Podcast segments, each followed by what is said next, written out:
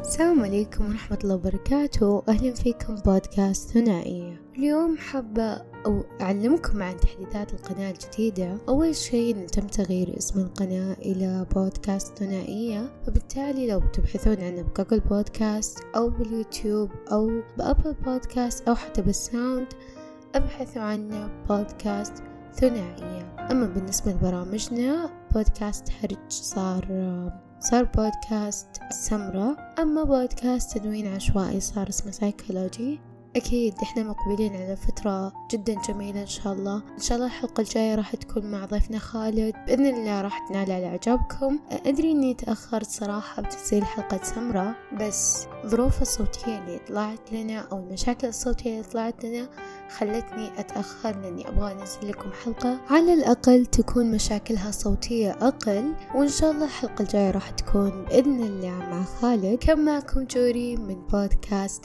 ثنائية.